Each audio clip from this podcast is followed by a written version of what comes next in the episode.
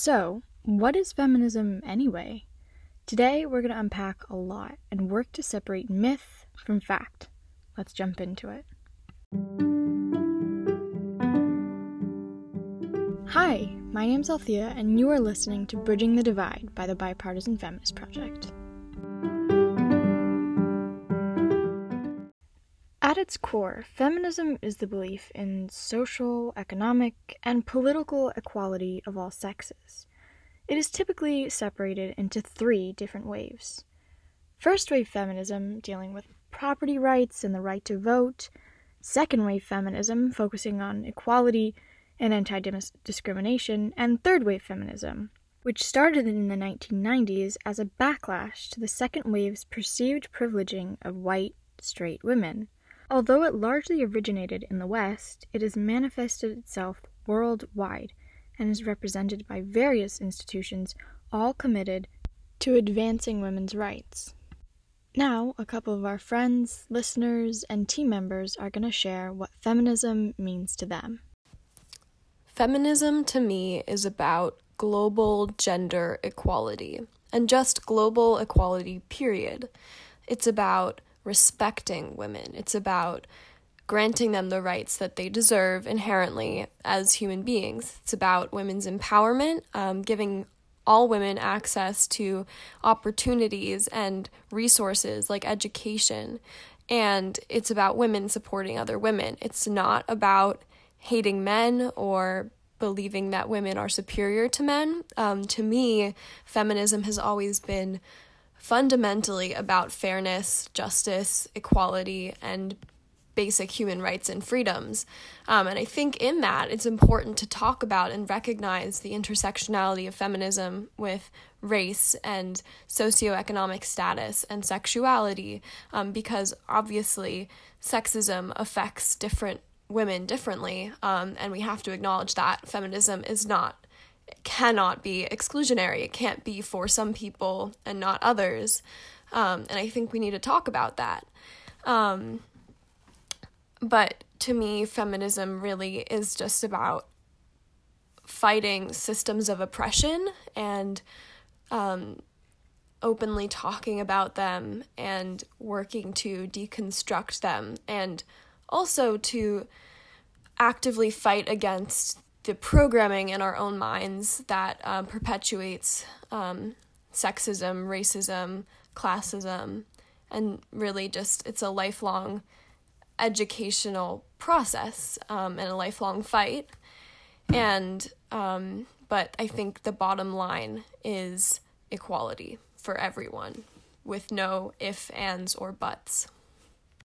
Feminism to me means female and male empowerment and fighting for the rights and issues facing both men and women. It means fighting for equal opportunities for both sexes. Feminism is a belief that men and women are equal. As a preteen, I'm aware that women are still discriminated. An example is in my school, they tell us to wear high socks so the boys wouldn't see our legs. This is unfair because we are not responsible for boys being distracted by us. They should know self control. As I grow up, I hope to break down these injustices for all women. Feminism is important because it makes sure that there is gender equality in society and that there is change in our country when it comes to more equitable pay with men, the right of women to make individual decisions regarding pregnancy, women's suffrage, and greater access to education. Feminism is the belief that all sexes are equal. Feminism is not only for women, but for men as well. To me, being a feminist means standing up for all people's rights, regardless of race and gender. As Nancy Pelosi once said, our country was built by strong women, and we will continue to break down walls and defy stereotypes. Feminism, to me, means fighting for every girl to have access to an education, to have opportunities, and most importantly, to have the ability to make decisions for herself. And thus, to me, feminism also means supporting the women in your life, no matter the decisions they choose to make, and no matter your differences. To me, feminism means including everyone and ensuring the equality of the sexes, genders, and so on. It's not just about women empowerment, it's about making sure that everyone feels respected and everyone is ensured their rights. Feminism to me means breaking down gender roles, which can be harmful for both men and women. Feminism allows men and women to behave as they please without necessarily being put in a singular box. Feminism breaks down these rules that dictate how a person should behave based on their gender. I also think that feminism is about recognizing that there is no one way or right way to be a woman um, and celebrating womanhood in every single form. Um, and also acknowledging that women own their bodies and that our bodies aren't battlegrounds and they are not something that can be legislated over um, or controlled, especially by men. Um, we own ourselves, and that is what feminism is about. It's about women owning their minds and their bodies and their thoughts and their power um, and celebrating that.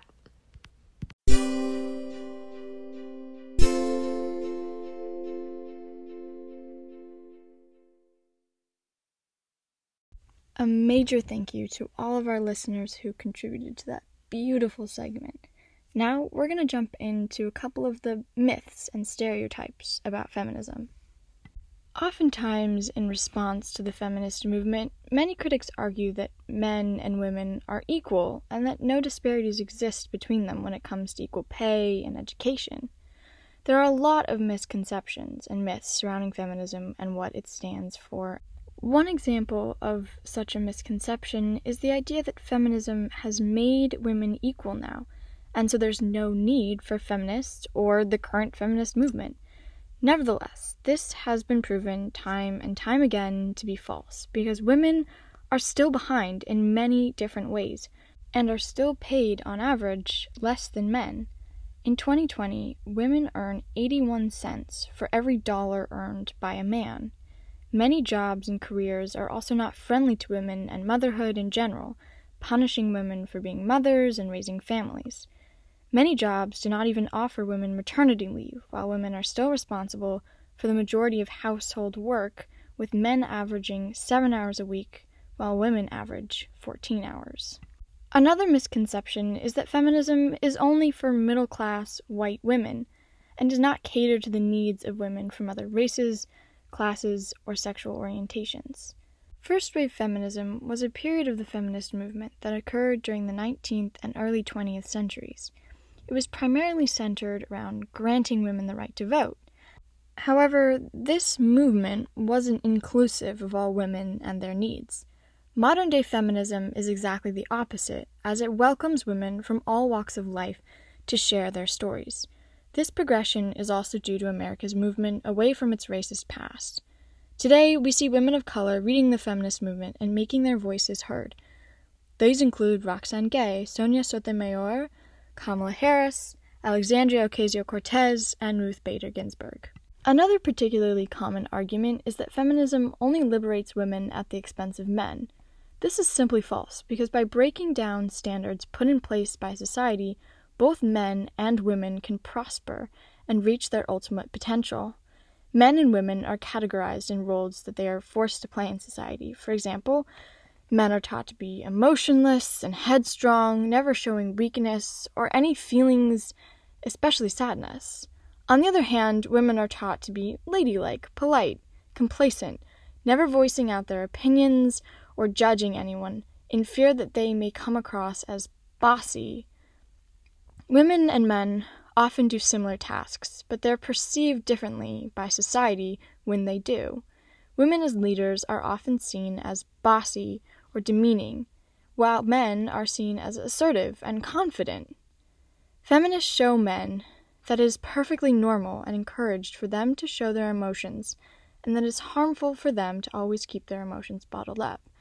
This way, feminism isn't just helping women, it's helping all sexes and genders embrace who they are and become more united. Many supporters of the anti feminist movement believe that feminists can be too angry and aggressive, and they use this as a justification for their lack of support for the movement.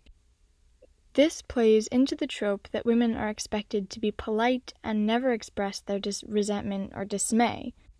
On a daily basis, women face the infringement on their personal rights. People are constantly fighting over whether or not women should have access or to their own bodies. They're constantly being harassed and having to face harassment as a real thing in their lives daily. And women should be able to express their frustration about that. They shouldn't have to keep that bottled in. Women should never be shamed for their feelings and should be allowed to express them as it humanizes the movement. Feminists, like others, can feel upset and should never be shamed and invalidated for feeling that way. Now, many times men are the criticizers of the feminist movement and have been hesitant to show their support. Nonetheless, there are women out there who feel like they don't agree with the feminist movement and that they don't need feminism. Everyone needs feminism, men and women. Women who believe in this ideology need to recognize their privilege in society. They may be white, upper class, educated, and straight. Not that there's any wrong, anything wrong with being those things, however, they do come with their share of benefits in life. Such women do not have to face the effects of a society that is designed against them because of race or class. However, they do face sexism in some way, shape, or form. These women may earn pay less than their male counterparts. Their opinions may be dismissed or regularly interrupted. They might get catcalled or harassed regularly on the street. Feminism caters to the needs of all women in all standings of life. Although some women with privilege don't face outright sexism as much as women without privilege, they should still show their support for others and be a part of the feminist movement being united is so, so, so important.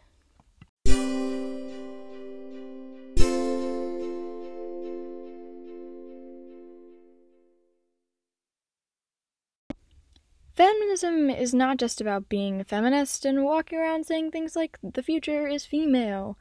As with any social justice movement, words mean nothing unless they are backed with action and purpose.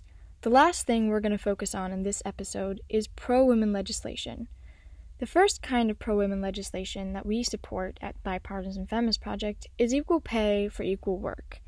As I said earlier, women on average are still paid less to do the same jobs as their male counterparts. While many people are under the, delusion that the gender wage gap no longer exists, it is important to remember that women are still being consistently economically disadvantaged. In addition, black women and women of color are paid even less than white women, even though they are more likely to be employed in the workforce or work longer hours. There are many ways for legislators to support ending the gender wage gap, like allowing for data on wages for different minority groups to be collected by third party institutions, or allowing employees to disclose salary information or being able to sue their employers without fear of retaliation. Many times, the Republican dominated Senate has refused to support stronger wage protections for women. However, accepting the wage gap can be a bipartisan issue. While many conservatives claim that women choose to enter into lower paying professions, and so wage protection is unnecessary, it is important to remember that in addition to being paid less, for every 100 men promoted to a managerial position, only 72 women are hired. And while men hold 62% of manager level positions, women hold only 38%.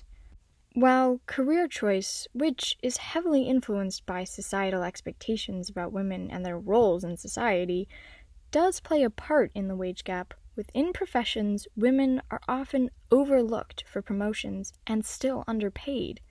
Political parties need to come together about this issue and address the common truths in both sides. Another issue that goes hand in hand with equal pay is paid maternity leave. When women b- began to have a larger role in the American workforce in the 1960s, they were often fired or discouraged from returning to work if they got pregnant or were planning to have children. While much has changed since then, women are still facing many issues regarding pregnancy and work. Parents in working class families can't afford to take time off of work to care for newborn children, but they often cannot pay for child care either. And while paid leave should be gender neutral and encourage both parents to take time off, this currently places a stressful and unnecessary burden on working mothers that could be resolved through federal paid family leave.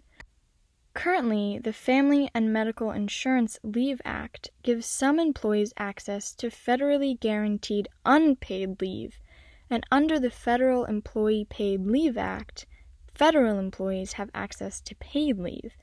Expanding this access to paid family leave to all working Americans through federal legislation would ensure that more women are able to participate fully in the workforce and be better represented in professions that make child care difficult. The United States is one of the few countries in the world that does not have a national paid leave program, depriving our workforce of valuable female talent and perspective and decreasing female participation in the economy. These are just two examples of how active lobbying and legislation can help the feminist movement. In upcoming episodes, we will talk more about combating sexual violence and the role of the Equal Rights Amendment in feminism. Wow, that was a lot. I am so thankful for everyone who participated, sent in responses, talked about what feminism meant to them, and I'm so grateful for you for listening and supporting this podcast. It means a lot to me and to my committee. We do a lot of work for this, and I'm grateful that you're here. I just loved hearing what everyone had to say about feminism. It just makes me so emotional to know that there are such a great network of women and girls out there supporting one another. It's really amazing. So, thank you again for tuning in, and I'll see you next time on Bridging the Divide.